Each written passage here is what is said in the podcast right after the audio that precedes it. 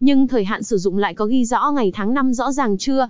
Hoặc khi xem bộ pháp lý của một dự án nào đó, nhưng kỳ thực có không ít người sau khi xem pháp lý lại cảm thấy mơ hồ, thuê đất để thực hiện các dự án đầu tư, được xem xét, quyết định trên cơ sở dự án đầu tư hoặc đơn xin giao đất. Trong khoảng thời gian được giao đó, CDT sẽ phải làm các công tác như tiến hành bồi thường, giải phóng mặt bằng, hỗ trợ tái định cư. Như chúng ta biết thì hiện có rất nhiều đơn vị, tổ chức được giao thuê hoặc triển khai các dự án trên cả nước.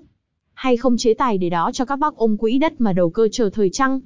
Nên nếu mua nhà phố mà được báo có sổ nhưng trên sổ chỉ thể hiện đất, rồi cầm cả bộ pháp lý mà có khi mình không hiểu nó, nó lại không biết mình thì cũng chỉ là những file thông tin vô dụng.